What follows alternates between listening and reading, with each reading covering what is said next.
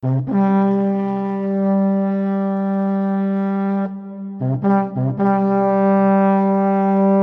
is the Jace and Jensen Morning Sports Show. Hey, hey, hey. Magic. Get out of here. Hey, hey, hey. All right, I'll go. I'll go first. Um, so uh,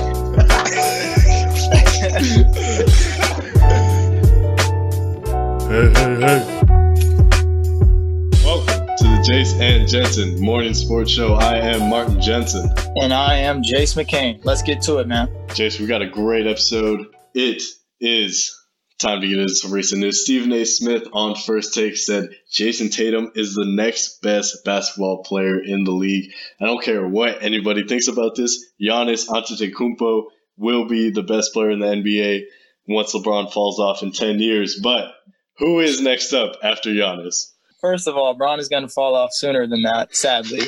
Not He's not going to last 10 more years. But I think Stephen A is right, and I think you are absolutely wrong. Until Giannis gets a reliable jump shot, I, I'm not calling him the best player in the league. Giannis does not have a bag, as the kids say. And for those that do not know what a bag is, it's like basically moves to score. Giannis scores purely off athleticism. Now, someone like Tatum has a humongous bag, and I think this bag will make him the best player in the league. You are wrong, Martin. Come on, let's let's let's take a step back here. Shaq's bag was was two feet inside the basket. He was the most dominant player in NBA history. But I don't think I don't think Shaq could lead a team by himself. He needed another superstar like Dwyane Wade and Kobe. My my take, I got Luka Doncic as the next best, but Jayson Tatum is a very good player. In a sportsless world, a couple Formula One fans have created marble racing, and it has blown up. And I have to say, the commentating and live action does have a nice sports feel to it. But I get sad while I watch it because I would do this as a kid, rolling around the marbles on my tile floor, racing them. If I would have stuck to it, I would have had a billion dollar industry. Have you been Mhm. indulging yourself in Marbula One racing? Dang, bro. Well, you, you could have been next up. You should have pursued that. But you know what, Martin? I have not been tuning in. And no, no disrespect to this sport or hobby or whatever you want to call it, but I would rather watch I would rather watch older basketball games than this. And I'm sorry if any Formula fans, uh, you know, took offense to that. But you know, it's good that some other sports are going on or hobbies are going on right now. Yeah, I would I would definitely call it a sport. If it has live commentary, it's a sport. Uh, the Michael Jordan documentary is over as of this Sunday, but the effects on it have not yet been closed. Horace Grant has portrayed as the so-called snitch of telling Sam Smith all the information for the book Jordan Rules. Uh, Grant then proceeds and calls Michael the snitch for painting the unnecessary picture of his teammates doing coke in his rookie season. Who's in the right here and who's in the wrong? it seems like Grant is being a little soft in this situation. And it, it has been reported that Horace Grant was mad because he wasn't getting enough attention during their championship run. So it just seems like Grant is jealous of Jordan, and that's just that's just how it looks. I don't think Jordan had to call out his teammates for doing coke, but he's the goat. He can do what he wants, and Horace just seems like a hater at this point. Scottie Pippen has stated his frustration with Michael on how he was represented in the documentary as well, saying he is very mad at his long life basketball duo MJ. Horace Grant, also a former teammate, not happy about the documentary, states that 90% of it is BS in terms of realness, saying anyone going against Michael Jordan was edited out, which is very possible because we are seeing Horace Grant is not very with it. He only appeared twice in the entire series, which Mhm. were both good statements for Michael, not against. It's obviously from Jordan's perspective, and you know everyone has a different view on how things happen. So you know maybe some of it wasn't true, but this is what Jordan saw, you know, through his eyes. Now, I would like to touch on something that we mentioned last episode. You mentioned the flu game slash food poisoning game was a possible cover up for the hungover appearance in the finals by Michael Jordan. I'll start to let everybody know that it's very almost impossible that this pizzeria had had any idea that they were delivering to Michael Jordan. The guy who called the pizzeria definitely did not state, "Hey, this pizza is for the Michael Jordan, Chicago's legend in enemy territory." Jace, what do you have for us on this discovery? So this conspiracy of Jordan being hungover instead of having the flu all started uh, when someone on the Jazz's staff said the Bulls PR guy told him that Jordan was actually in Vegas all night before game five and was hungover. The guy that put the information out said that the source was reliable. Now, I don't know how credible that is, but I do think Jordan and his friends were trying to hide something. That story about the pizza just didn't make too much sense. As I said last episode, like, why would Jordan eat the pizza if everyone was so suspicious about it? I'm not sure if I agree that Jordan was hungover, but Jordan has been caught partying late night before games, so I would not throw this conspiracy out. The NBA has a historical record of stating flu like symptoms are a wink wink euphemism for guys who partied hard the last night. It is time for Facts or Disrespect. You can't handle the truth. On ESPN, all time starting fives for every Eastern Conference teams were put out. The Indiana Pacers consisted of obvious picks Reggie Miller and George McGinnis, and some lower level players including Freddie Lewis, Roger Brown, and Mel David, Mel Daniels, leaving out Paul George, one of my favorite players in today's NBA. Is this list for the Pacers facts or disrespect against Paul George? Very disrespectful to Paul George. Paul George is probably top three pacer, I would have to say. You got to just look at the numbers and see what he did for that team. I know he didn't lead them past that LeBron Heat team. Yeah, the list for the Pacers: Roger Brown and Freddie Lewis. Total, totally terrible. I'm sorry, I'm, I'm ignorant to those players. I do not know who uh, the Boston Maybe our older, Celtics. guest, our older guest can tell us about them when we get them on. The Boston Celtics consisted of obvious selections Larry Bird and Bill Russell and Bob Cousy, but John Havlicek and Paul Pierce made it. Facts or disrespect? Kevin McHale should be on the list over Paul Pierce. I think so. Yeah, I think so. But it's probably just based on positions. I, but Kevin Kevin McHale definitely should be on there for what he did for the Celtics. I understand if it was Kevin Garnett and Bill Russell already in there, maybe maybe you have an argument for booting Kevin McHale out of there, but they had Larry Bird at the power forward and Paul Pierce at the three. So Kevin McHale should be in there, Larry Bird at the three. Yep, that would Seems make the most sense. Uh-huh. Jace, we have very special guests on, someone very close to you. So our guest today is someone I know fairly well. He stands about 5'10 and he has a bald head. But more seriously, he is my assistant coach at Cal State San Marcos, and he's a great coach at that. He knows a lot about the game, and we're lucky to have him on. Ladies and gentlemen, please welcome Mr. Adam Ellis. Thank you.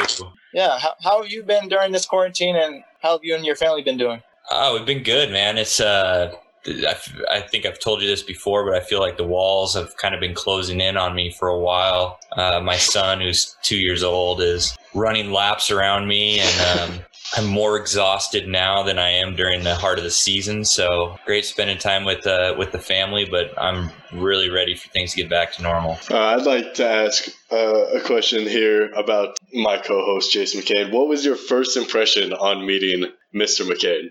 Well, it's funny. I was I was actually thinking about this when uh, Coach Fuka actually sent us some tape on you. So we'd seen you, and he has kind of an awkward playing style in a sense, the way that his body moves. So uh, you know, he's a really skinny guy. His shot is uh, is, is got an interesting flow to it. When I'd seen him on tape initially, like I was, I just thought he was too small. The jumper, I just, I, I'm a pure form guy. I just couldn't figure out how it went in, but it went in a lot. So I just didn't even touch it, didn't worry about it. Overall, he blew out my expectations, but early on, I was I was a little concerned about uh, skinny old Jace being able to make it through a league schedule. So, arguably one of the best point guards I've ever coached. So there you go. Coach Ellis is definitely one of the most honest guys I've ever been around. You know, you really appreciate that. You don't always need someone to tell you how good you are. He's going to tell you what, what you need to work on for sure. Yeah, Um, he's yeah, a great player. I mean, that shot goes in. I don't get it, but it goes in. So. Thank you. Thank you. On our Instagram at jace.and.jensen, you voted that Michael Jordan is better than LeBron based off of our uh, previous episode. Let's get your take on why Jordan is better than LeBron. Yeah, I mean, it's, it's tough. You know, you grow up and that's your idol. So you, you look up to him a lot and it's, um, you know, it's, it's hard to kind of see the other side of it. I think Doc Rivers kind of explained it really well. He had mentioned how when Jordan came in the league, a lot of people didn't expect him to be as good as he ended up. So anything new was like really awesome and, and, and great, you know, and, and, but the expectations on LeBron were so high coming in You know, in a mm-hmm. sense, everybody just kind of wanted him to fail. You know, and I think I kind of fall fell into that category. The documentary, you know, really kind of emphasized the the mental aspect of it that really set Jordan apart uh, from LeBron. And I, and I honestly, I think I think I could say LeBron's a better passer than Jordan. I don't think he's a better shooter. You know, I don't I don't think he's a better defender. I think maybe his length and athleticism gives him the ability to recover a little bit better. But I don't think like an on-ball defender and a disciplined defender and an IQ defender.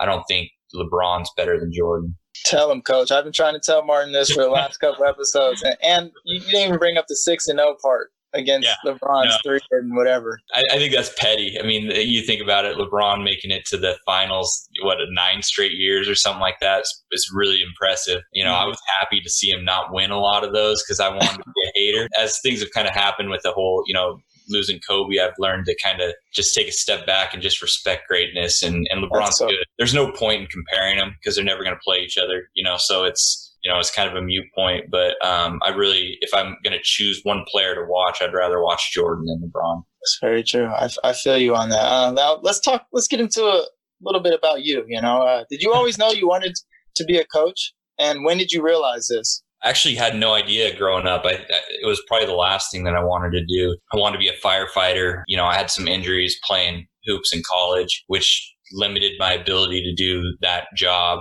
Uh, I wanted to go into the medical field, and then I realized I didn't really like being around sick people. So, uh, and it was a lot of studying, and I, you know, that just wasn't for me. So, I took a coaching class uh, at Eastern Washington, and I felt like I was really good at it. Like I felt like I had a good handle on how to be organized with it, and I really enjoyed it. And then I got hired as as a head coach in high school. Kind of fell in love with the idea of it. So I realized I haven't done anything else my whole life, so I don't know what else I would do. Uh, that's kind of what I'm what I'm in. I, I love it. You know, I love the fact that I get to wear shorts to work every day, and I love that I uh, my job requires me watching basketball. So That is yeah. the dream. You got hired right after high school as a head coach?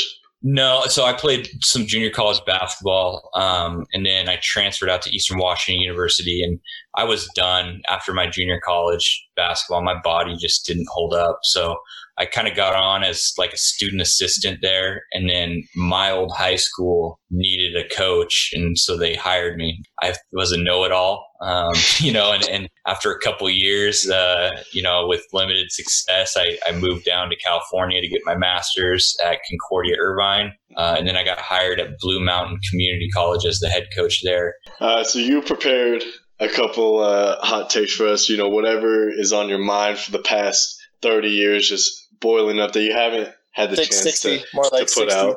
Uh, so this is Adam Ellis, our second guest on the stove. Oh, that's hot. That's hot. All right. Uh, I would have to say John Stockton is the most underrated point guard of all time. I think he could very easily be in the argument for the best point guard of all time.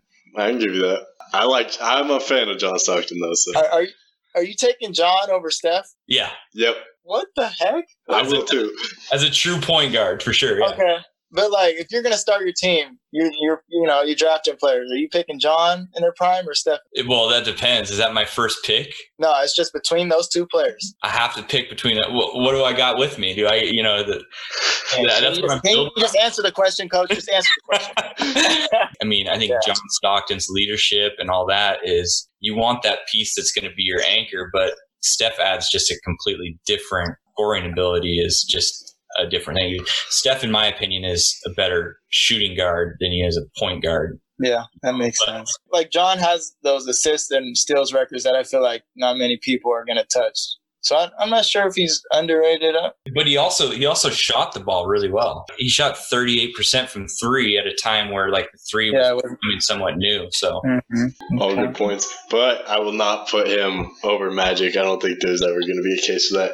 Uh, do you have any other for us? you know, there's a couple players that I think that don't get in the conversation of, as greats because they were cut out of injuries. Anthony Penny Hardaway is a, is a guy. If you look at his first four years in the league, you can make an argument that he was on pace to be potentially the greatest ever. You know, Crazy. Yeah. I mean, but you look at it, I mean, he's averaging 20 his first four years. You know, he's got a two to one assist to turnover ratio. His team's winning. You know, it was him and Shaq, and then a bunch of Tree Rollins is on that team. You know, you know who that is. So you, know, you can make an argument that had he stayed healthy, I mean, he didn't even get to play a full season in any of his first four years. So yeah, if he stayed healthy, he could have been really, really good. So for me, looking outside in, coaching seems very stressful. When you lose, it's it's on you, and your job's on the line unless you're like Coach K or someone. So is coaching really as stressful as it looks? It's probably more, to be honest.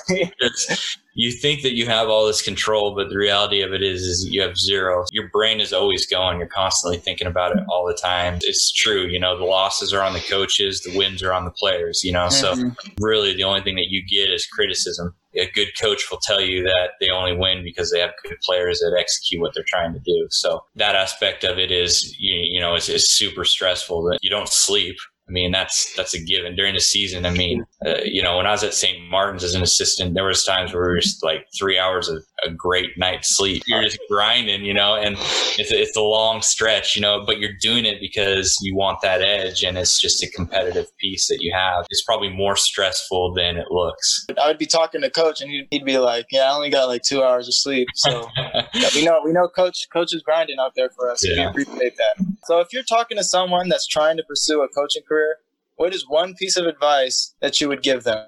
I usually tell them to reconsider. That's the first thing. The no, I mean it's great. It's, as far as being a mentorship and leadership, um, is it's awesome. You know, and that impact is awesome. You got to be a grinder. I mean, you got to be willing to be okay making very little money. And you know you're not going to get paid what you're worth for a very long time. You got to be okay with that, and you got to be able to do your job the best that you can with that the the best piece of advice is try to start at the level that you want to be at, even if that means not getting paid. If you mm-hmm. want to be at a very high level, you got to be a student assistant or a graduate assistant or or volunteer or whatever, and then try to hang it out there as long as you can. Climbing is a lot higher harder than being the next guy up. So if you if you just hang around, you know, eventually somebody's going to leave and if you've done a good job they they want to keep the people they trust so um, eventually it might work out but a lot of people just get anxious and want to go for the money You like Jace's game being the uh, mid range. Jace is kind of a throwback player, so why is the 90s, in your mind,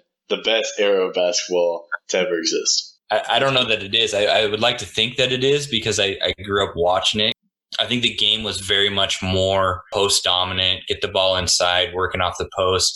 And there was a big fundamental base on that back in the day of including everybody. Now it's more of a kind of isolation style basketball, positionless, you know, uh, drive and kick, which I don't think is a bad thing. It's just different. Kind of looking at stats the other day and I was looking at Larry Bird's three point attempts, you know, and in his day, you know, or even late in his day when the three became started to become more relevant, he was still only shooting like three or four threes a game. Now it's like Steph Curry will shoot that in the first four minutes of the game, you know. It's just different. You know, I a player like me, I love the advantage of the three point line. You know, as far as effective field goal percentage and all that, it's a lot better. You know, th- there is something cool about you know getting the ball inside and working off the post, the triangle offense, and all that kind of stuff. So I don't know that it's better. I do think players played through a lot more injuries. You saw guys playing 82 games all the time, no rest, you know, no load management. So in that aspect, I think. I think it was a lot better. You know, guys just they just wanted to win and they would play no matter what. So That that's one thing that uh, Coach Ellis believes in is he thinks the players of this generation are soft, I do. which I could see. You know, it's kind of disrespectful. He calls us soft all the time. Coach, I got I got a question for you. yeah. So you you in your prime without the injuries against me one on one right now. We go to twenty one. How much am I beating you by? I mean, I don't think you're tough enough to get by me. So that I mean, you've got to rely on that deep. No, I'm joking.